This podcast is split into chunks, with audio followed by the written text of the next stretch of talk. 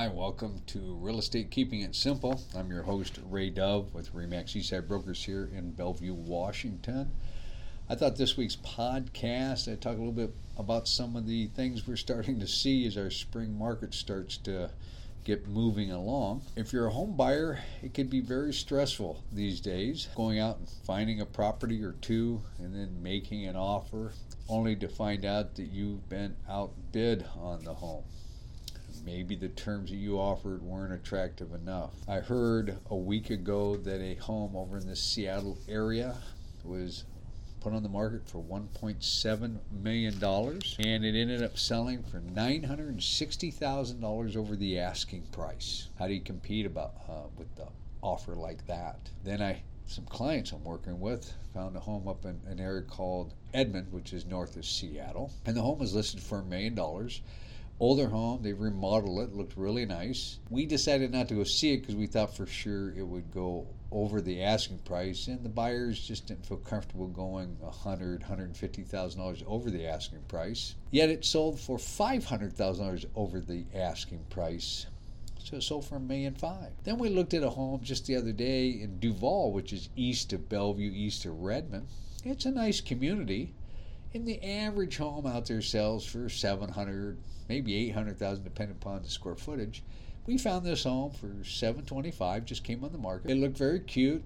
The seller had done a pre-inspection of the home. The inspection appeared to look really good. We looked at recent sales and determined that, you know, the home could sell for eight hundred thousand dollars, eight hundred five thousand dollars. And my buyer said, you know, we'd be willing to pay eighty thousand dollars over the asking price for that home. So as we prepared getting an offer, I get an email from the seller's agent saying that the sellers had decided to take an offer that came in for nine hundred fifty thousand dollars, two hundred twenty-five thousand dollars over the asking price.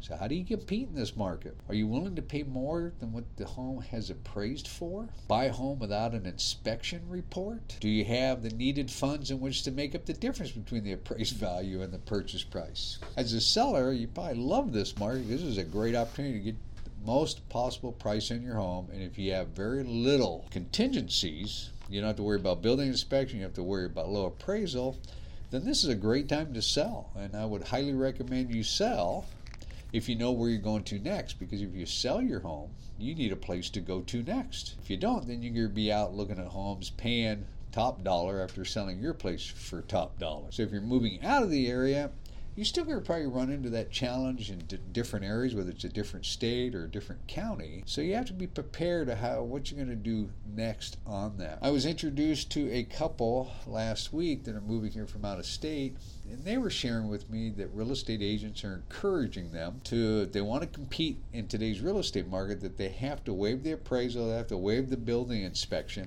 if they want to compete. And that's all well and good in theory. But if you're paying two hundred thousand dollars over the asking price, do you have that in addition to the down payment that the lender wants? Because if you pay nine hundred fifty dollars for a house and it appraises for seven hundred fifty dollars, you have to make up that difference. In addition to your five, ten, twenty percent down that you're doing with the lender for the appraised value of the home. Now in our state, if the seller doesn't give the buyer the opportunity to do an inspection, that could come back to haunt the seller later, because we cannot stop the buyer from doing their own due diligence. Now, if the buyer decides, look, I'll accept the seller's inspection report and I'll waive it, that's okay if the buyer makes that decision.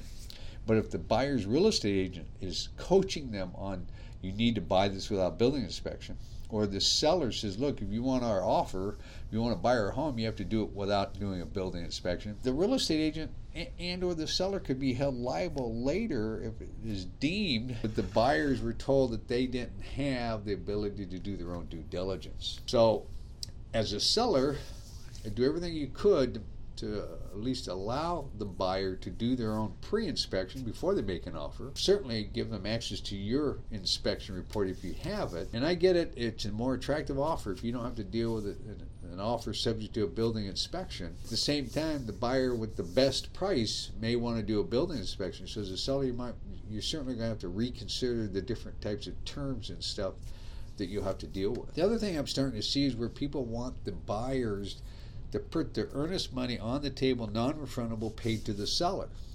I don't think that's a good practice. You do that, and for whatever reason the sale does not close, you then have to try to get your earnest money deposit back from the seller.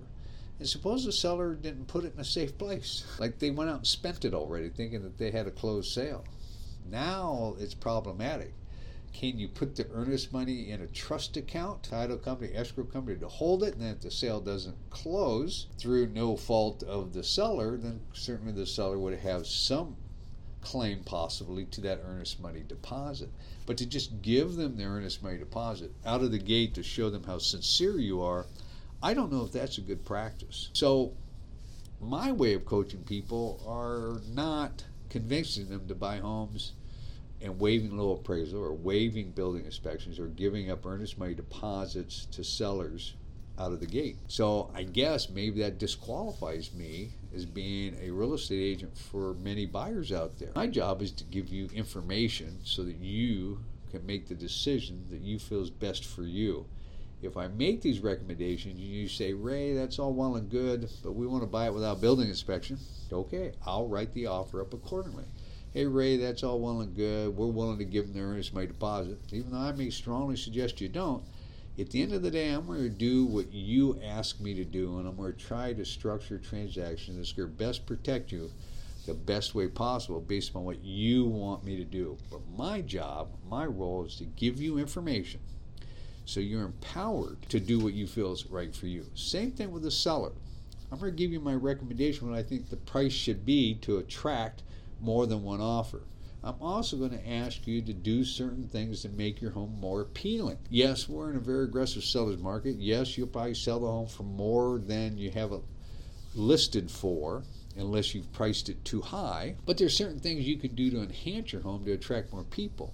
I mean, the first and last thing people see is the front of your home. So let's look at the front of your home. Let's look at the roof. Let's look at the gutters. Let's look at the landscaping.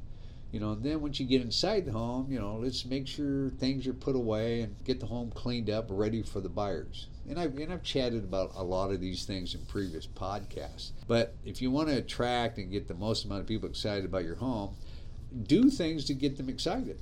You wouldn't try to sell your car that was dirty and hasn't been washed in six months, would you?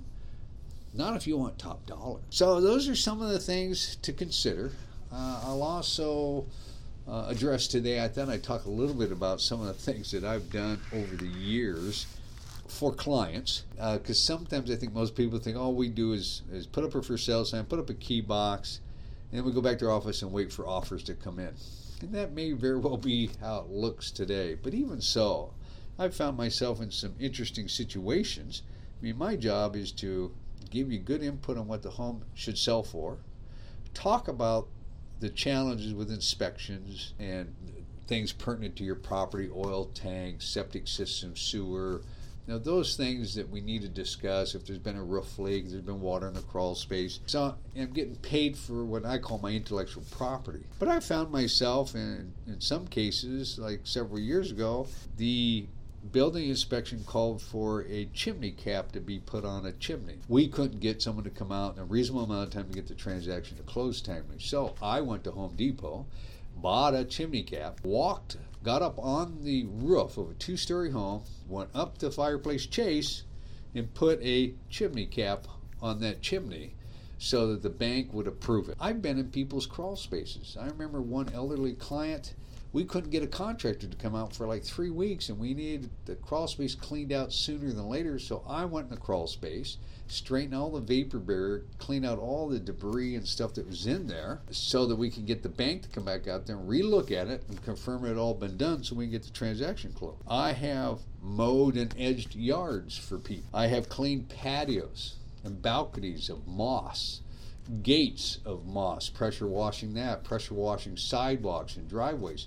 I've had a client at one time tell me, look, I'm not doing anything to the house, but I want you to get it sold. I want top dollar for it. Yeah, okay, so, you know, when my photographer was out there, I was busy cleaning moss off of garage doors, off of patio, off of patio furniture, off of decks, off of gates.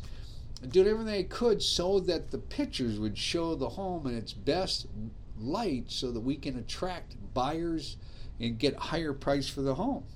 I've swept out garages. I've mopped floors. I've rearranged furniture to make the rooms look a little bit larger. I've painted bedroom walls, hallway walls, just so we can get the colors to look a little bit more common to what people would really enjoy seeing. I mean, there's so many things we do as a real estate agent. You know, not all of us are certified to be home stagers. We're certainly not certified to be handymen. My downside is I do know how to do a lot of handyman projects. So it's easy for me, if we can't get someone to go out and put in G F C I switches, it's pretty simple. I can help someone put in one or two of those. I had to, somebody damaged a hood vent on a stove of a seller of mine. So I had to run around town, find another hood vent that went up and down, and try to get that fixed and installed so that it's ready for the next buyer. Yeah, those are little things. Yeah, you think, okay, so what? You're still making, you know, a lot of money on this sale, but it's in the spirit of trying to help my sellers present their property in the best possible way. In so much that I do have people that I count on that are handyman, painters, roofers, plumbers, that are very economically good for my clients. They don't charge a lot of money like they would if it's a big construction company, but even they are busy, very busy. And so to get someone to come out in a reasonable amount of time to get the challenges fixed so a transaction can close, well, that's what I'm there for. And I'm happy to do that in addition to helping the sellers set their home up to be in the best possible position to get the highest possible price. That's what I that's what I bring to the table. That's what I feel I'm very good at, and I feel I'm very strong at helping the sellers negotiate through the sea of offers that they get, verify the buyer's ability to truly perform. You know, do they have the funds? Do they have the resources? I make the phone calls. I send the emails to verify the information so that we, we're just not getting a piece of paper, so that I can look at my seller or chat with my seller in confidence. So yes, I've talked to this lender. I've talked to this financial person. They have the financial resources to perform. And I'm, you know, and, and I'm also trying to gauge where the buyers are really coming from by the conversations I have with their agent. And a lot gets revealed that way of what can or can't be done. I'm not perfect, but I try to be attentive. I listen to try to find out what is the best way to come together with a purchase agreement. Now, representing a buyer, it's a little bit more of a challenge, because when the seller's agent gets fourteen, fifteen, thirty offers on a house, you don't get much of that seller's agent's time to chat about your offer. So you send them an in-depth email about your buyer, who they are, why they love the home, their financial situation, the contact information for their lender or their financial advisor to verify they have the money. That we have to put that all in an email, and hopefully it comes across to, to work to the client's benefit. Somebody asked me the question the other day, you know, do I have enough uh, re- strong relationships in the real estate business to where that might work to my advantage on getting a transaction put together? And I would say yes. I don't know everyone. There's so many new people in the business the last five, ten years, but it has helped my clients put together a transaction as a buyer, knowing the seller's agent, because they know how I work, they like my style, they know that I'm working with people that are ready to buy and can buy. Whereas there's a lot of people out there bringing offers to the table, and they really haven't done their buyer a service of getting them prepared to actually buy a house. And I've also leaned towards certain buyer's agents when I'm representing a seller, because I know they too, they've done the work, they've prepared their buyer, they got everything in place, versus someone that I don't know. In the end, the decision is still left with the seller to decide what they want to do, and the buyer as to what they want to do. My job, again, is to put the information on the table and empower people to say, yes, I want to do this, yes, I want to do that. And I'll give my honest feedback. It's a communication between buyer and realtor and seller and realtor, so that everybody can plot the course of what they think will be a successful way to a successful close of escrow. I'd love to chat with you if you're looking for more input, you want to interview more real estate agents, whether you're, represent, whether you're a home buyer or a home seller. And I'm a phone call away. You can text me and say, hey, Ray, I've heard your podcast. We'd love to at least chat with you or interview you as we're thinking about buying or selling a home. I can be reached at four two five, six eight one, eight eight eight eight six three zero. You can text me or call me. You can also email me at raydove remax at gmail dot com. Hope you have a great week. Happy house hunting. Happy house selling. Love to work with you. Love to help you get your real estate tra- transaction from available to sold in a timely fashion. Look forward to hearing from you, and take care.